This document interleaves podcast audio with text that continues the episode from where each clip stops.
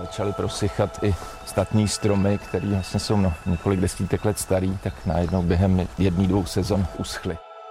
Tady je Matěj Skalický a tohle je Vinohradská 12.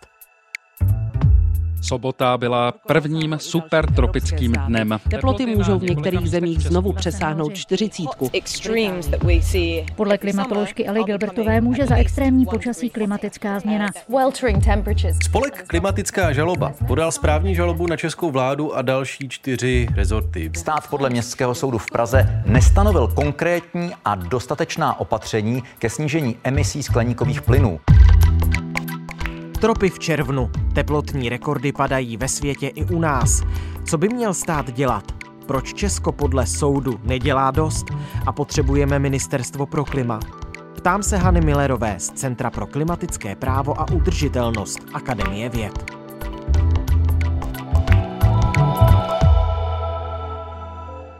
Dnes je středa 22. června.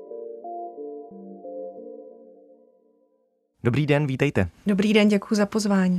Já jsem se vás chtěl eh, na úvod zeptat na jednu aktuální věc, když tedy za sebou máme teď tu vlnu rekordních veder, a to nejenom napříč Evropou, ale i v České republice. Červnový rekord v Česku teplotní. Tak si říkám, nezoufáte si někdy nad tím, že je právo na klima zatím tak nějak krátké?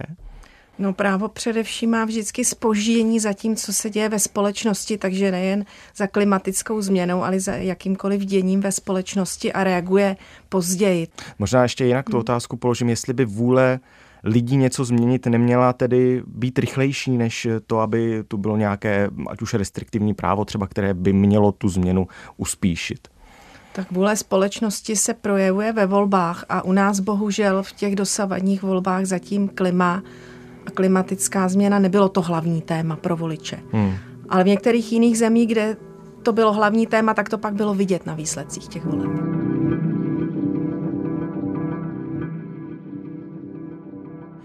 Vyčkejte, prosím, stále jsme neobdrželi písemný rozsudek. To je reakce tedy konkrétně Ministerstva životního prostředí na dotaz Českého rozhlasu.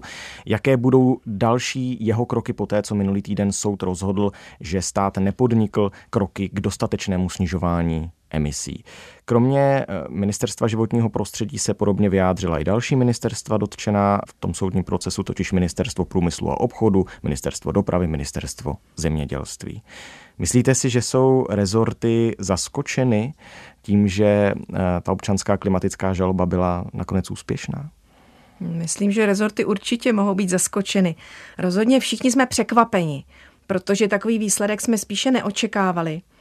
A já osobně jsem ho neočekávala i vzhledem ke zkušenostem, které u nás máme se soudním rozhodováním v oblasti životního prostředí, protože ta rozhodnutí do posud nebyla ochraně životního prostředí příliš nakloněná nebo trvalo dlouhou dobu a řadu pokusů žalobců, než jsme se k nějakým úspěchům dobrali.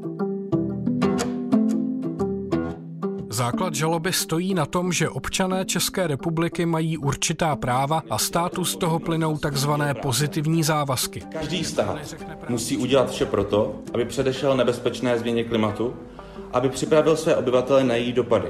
Nejde jen o otázku ochrany životního prostředí, ale především o ochranu lidských práv a práv dalších generací. Kritizují například odklad zákazu skládkování na rok 2030, udělování výjimek z emisních limitů pro některé uhelné elektrárny a taky intenzivní zemědělství. Že environmentální dluh do nekonečna navyšovat nelze. Nebudou tady dále podmínky pro život. Za klimatickou brzdu je třeba zatáhnout dnes. Já připomenu, že Městský soud v Praze tedy minulý týden řešil občanskou žalobu čtyř jednotlivců, jednoho spolku, jedné obce. Eh, dohromady řekněme tedy lidí, kteří se cítí dotčeni neaktivitou českého státu vůči tomu, jak probíhá, jak vypadá klimatická změna. Oni žalovali i českou vládu, tuto žalobu vlastně soud nakonec odmítl.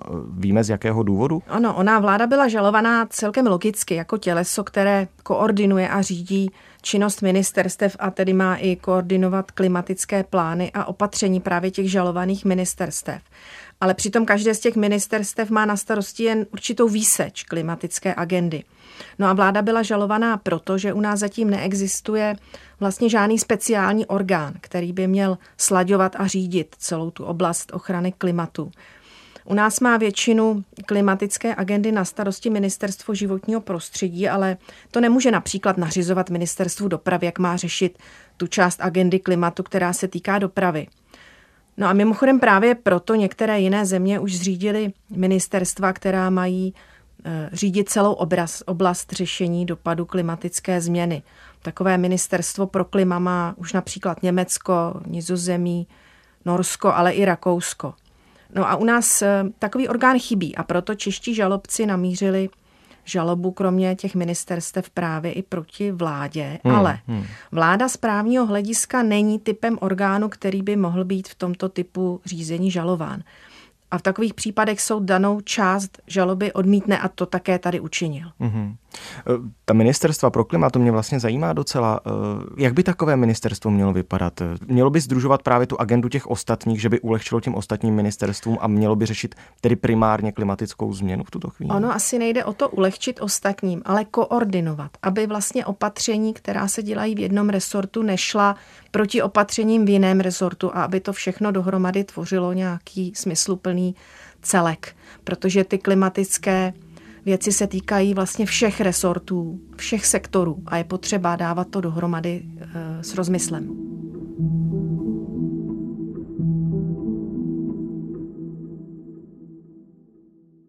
Vraťme se k tomu soudu konkrétnímu a k tomu výsledku eh, toho soudního jednání, ze kterého tedy zjednodušeně řečeno vyplývá, že český stát zatím selhává v řešení klimatické eh, změny. Co přesně ministerstva podle soudu porušují? V rozhodnutí se těch ministerstev týkaly výroky o mitigaci a o adaptaci. Ta část žaloby, která se týkala adaptace, to tedy znamená přizpůsobování se dopadům změny klimatu, ta neuspěla. Tam soud došel k závěru, že ministerstva nic neporušila. Mimo jiné i proto, že po podání žaloby byla schválena aktualizace adaptační strategie České republiky. Ale co se týče mitigace, což je snižování emisí skleníkových plynů, tam právě soud shledal porušení zákona v tom, jak ministerstva postupovala.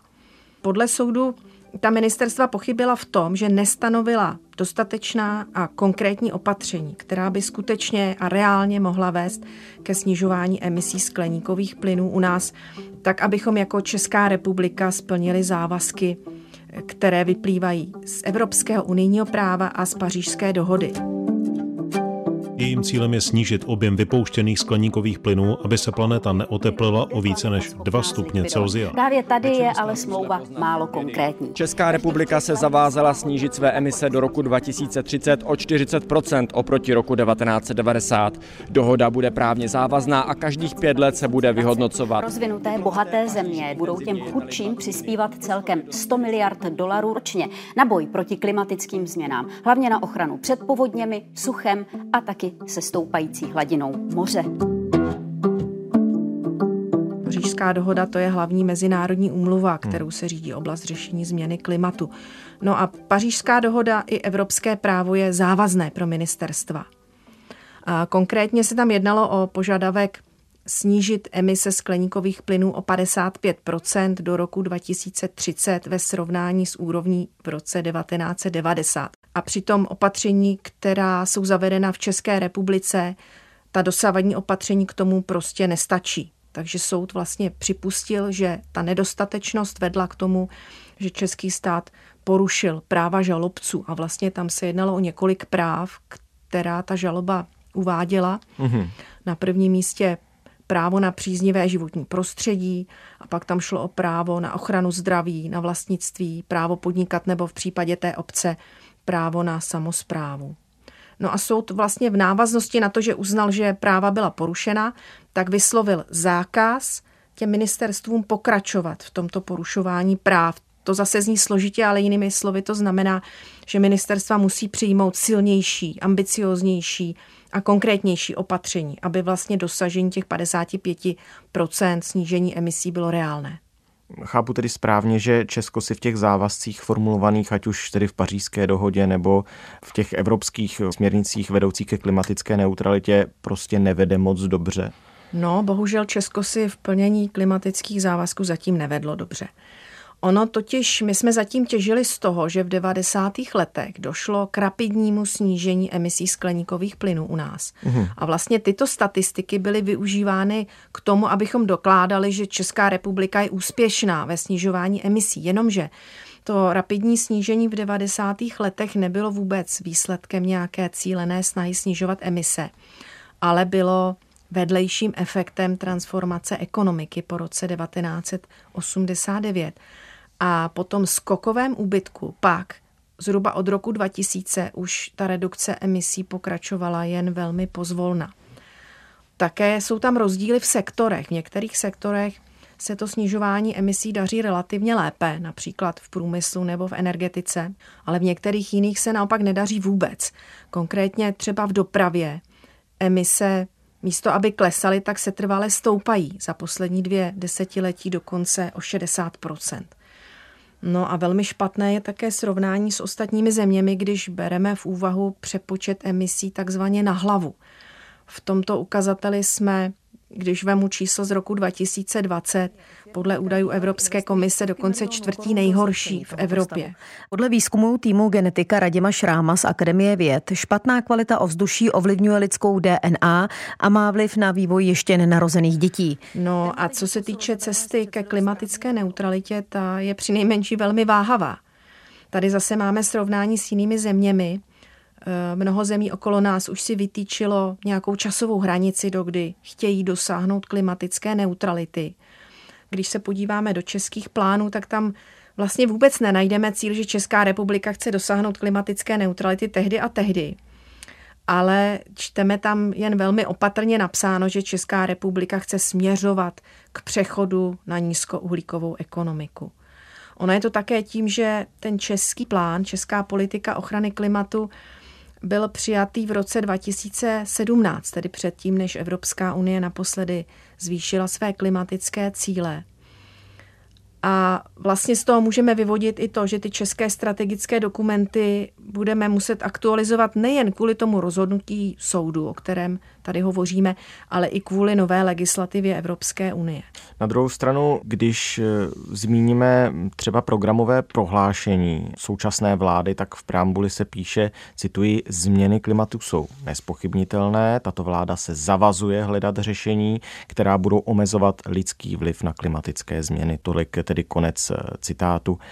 Také ministerstvo dopravy v Českému rozhlasu v odpovědi na to, co bude dále provádět eh, s tím verdiktem soudu z minulého týdne, eh, napsalo, že obecně může konstatovat, že environmentálním tématům a snižování ekologické zátěže věnuje velkou pozornost a je v dané oblasti aktivní tak kdybyste teď měla, ať už tedy ministerstvu dopravy nebo dalším ministerstvům, radit, co by s tím verdiktem měli udělat, jak by s ním měli naložit, co změnit, co dělat lépe, tak co by to podle vás v tuto chvíli mělo být? No, když odhledneme o to, že stát bude teď určitě čekat eh, na to konečné rozhodnutí ten písemný rozsudek? Jednak ten písemný rozsudek a proti němu ještě může podat kasační stížnost k nejvyššímu správnímu soudu. Mm-hmm. Takže je možné a pravděpodobné, že ta věc se dostane ještě před nejvyšší správní soud a tedy, že na ten konečný verdikt budeme ještě nejméně v řádu měsíců čekat. Ale co by stát měl určitě začít dělat, je začít brát změnu klimatu opravdu vážně, začít jednat aktivně a odvážně a ne vlastně jenom opatrně a na papíře. Už jsme v tom našem rozhovoru narazili na to, že nám chybí orgán, který by klimatickou agendu koordinoval. A není třeba úplně nezbytné, aby to bylo rovnou ministerstvo pro klima, to se vůbec nedá tvrdit, ale prostě ty agendy je potřeba vzájemně koordinovat. No a druhé doporučení, které lze dát bez ohledu na výsledek toho soudního řízení, je posunout klimatické cíle a opatření vlastně z těch strategických a koncepčních dokumentů, jako je politika ochrany klimatu, do zákonu, aby se zvýšila jejich právní síla.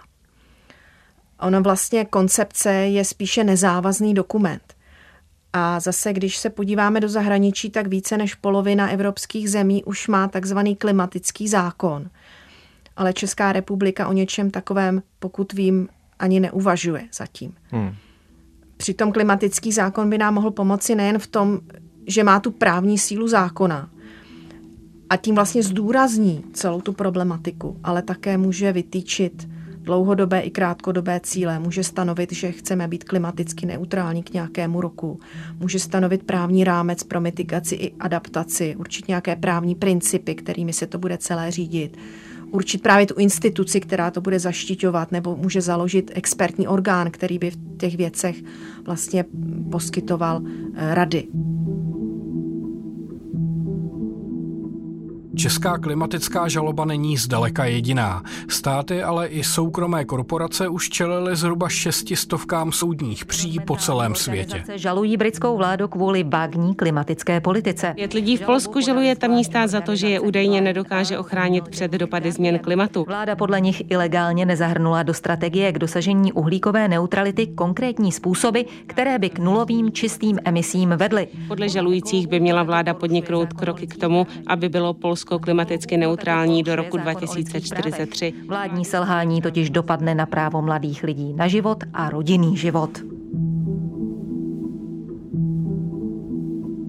A propo to zahraničí, v zahraničí se vedly podobné spory. Taky tam soudy řešily občanské žaloby týkající se klimatické změny, třeba v Německu. Jak to dopadlo v těch ostatních evropských zemích? Jaký to mělo dopad na tamnější situaci? Tak to často ještě nemůžeme říct, protože ta řízení většinou trvají řadu let, než se dostanou do té nejvyšší instance. A pak ještě musíme čekat, jak vlastně vláda toho daného státu zareaguje ty žaloby proti vládám nebo státům jsou vlastně takové typické, i když je to jenom jedna skupina těch klimatických žalob. A patří mezi ně právě i ta česká žaloba. K žalobě se přidala i středočeská obec Svatý Jan pod Skalou. Vidíme ty strmý svahy, které lemují údolí Kačáku a jsou vidět, řekl bych, v desítkách procent ty proschlý koruny, kde už je oloupaná kůra takže to je skutečně jako charakteristika těch posledních, řekněme, tří let. Proschlým lesem stoupám s nezávislým starostou svatého Jana pod skalou Jiřím Boučkem. Některé ty bodové háje ty jsou kompletně proschlý, to je jako výstavka syrek. V těchto žalobách se žalobci většinou snaží dosáhnout toho, aby státy eh, zintenzivnili svou klimatickou akci, aby posílili své klimatické závazky. A dobrým příkladem je Německo. A tam právě už můžeme i ukázat, jaký efekt to v praxi mělo, protože německý spolkový ústavní soud rozhodl loni, že německý klimatický zákon je nedostatečný a to v rozfázování procesu snižování emisí, protože ten německý zákon pro blízkou budoucnost předpokládal vlastně pomalejší snižování emisí a odkládal tu hlavní aktivitu a vlastně se dá říct to hlavní břemeno snižování emisí na vzdálenější budoucnost a ještě tomu nedával dost konkrétní podobu. A soud vlastně tam řekl, že to je nespravedlivé, protože to nespravedlivě zatěžuje ty dnešní mladé lidi a budoucí generace, že by to vlastně bylo na jejich úkor. A proto německé vládě přikázal, aby určila specifičtější opatření, aby to rozfázovala spravedlivěji. A tam je zajímavé, že německá vláda reagovala okamžitě. Během uhum. jednoho týdne vyhlásila, že zvyšuje klimatický cíl Německa z 55% na 65% snížení emisí, takže to je vlastně víc, než žádá Evropská unie. A následně v řádu několika měsíců připravila novelu klimatického zákona, tak jak soud požadoval. Ale u těch jiných případů z jiných zemí, to bylo například Nizozemí, Irsko nebo Francie, tam právě ještě nemůžeme ty praktické dopady úplně jasně identifikovat.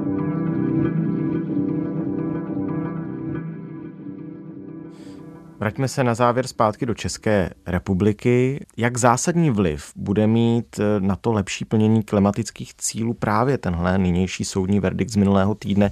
Je to podle vás velký signál k tomu, aby se udály nějaké změny? A nebo je to jenom symbolické rozhodnutí, že by tedy stát měl se změnou klimatu něco dělat, ale zase se nic dlouho třeba dít nebude? No tak signál, silný signál je ten soudní verdikt v každém případě. A já bych to viděla jako signál v obou těch rovinách, které jste zmiňoval, jak jako symbol, hmm. tak i jako možnost dobrat se nějakých praktických účinků toho verdiktu. Protože když už je situace tak daleko, že v otázce, která je v podstatě politická, tedy otázka, jak a jakými opatřeními má stát chránit své občany před změnou klimatu, tak když k takové otázce se vyjadřuje na základě žaloby soud, tak to už je opravdu silný signál. A když už ten soud dokonce musí uznat, že stát v oblasti klimatu porušil práva svých obyvatel a musí mu zakázat, aby je porušoval dál, to už je vlastně jeden z krajních prostředků ochrany práv v demokratickém právním státě. E, pokud se budeme ptát na tu, řekněme, vymahatelnost, hmm. tak samozřejmě to je trochu problematičtější otázka, protože vymáhání verdiktu, jako je tento, pokud vláda nezareaguje adekvátně, je samozřejmě potíž. A nemůžeme ani zastírat, že to může být určitá slabina soudních sporů tohoto typu. Na druhou stranu v obecné rovině bych to vyjádřila tak, že se předpokládá, že v právním státě státní orgány respektují rozhodnutí soudu. No ale dejme tomu, že bychom tedy teoreticky se ptali, co se stane, když tedy vláda adekvátně nezareaguje. A tam potom to hodně záleží na tom, jak je to soudní rozhodnutí konkrétně formulováno, protože tento typ rozhodnutí vlastně směřuje k povinnosti, u níž to plnění není viditelné jako výsledek okamžitě a s jednoznačným posouzením, jestli bylo splněno nebo ne. Spíše jde o povinnost, která se očekává, že bude plněna postupně v krocích a že bude směřovat k tomu budoucímu cíli. Takže teoreticky může být spor o to, že stát třeba může říkat, že zavedl určité kroky a žalobce bude říkat, že nejsou dostatečné. Takže těch žalob může i přibývat. Žalob může určitě přibývat a myslím, že takový úspěšný verdikt je velkou inspirací pro další žalobce a takovým hmm. povzbuzením.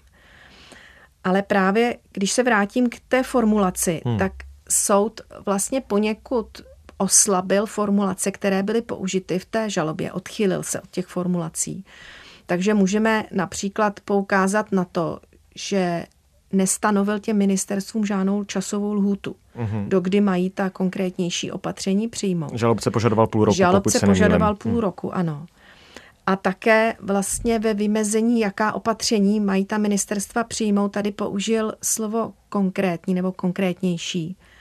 V té žalobě to bylo, myslím, přiměřená a dostatečná.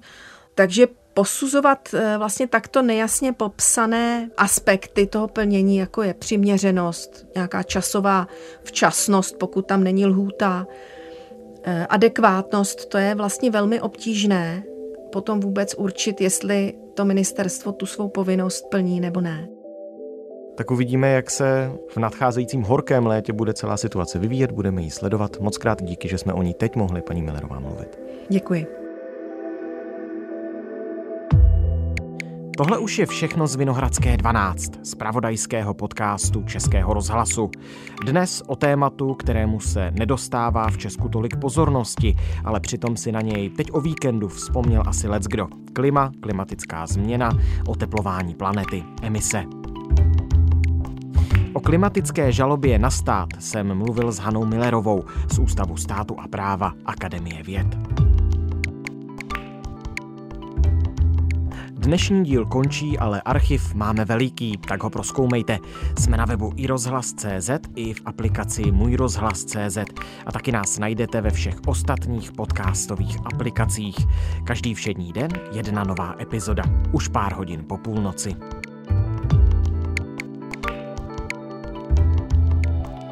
Naslyšenou zítra.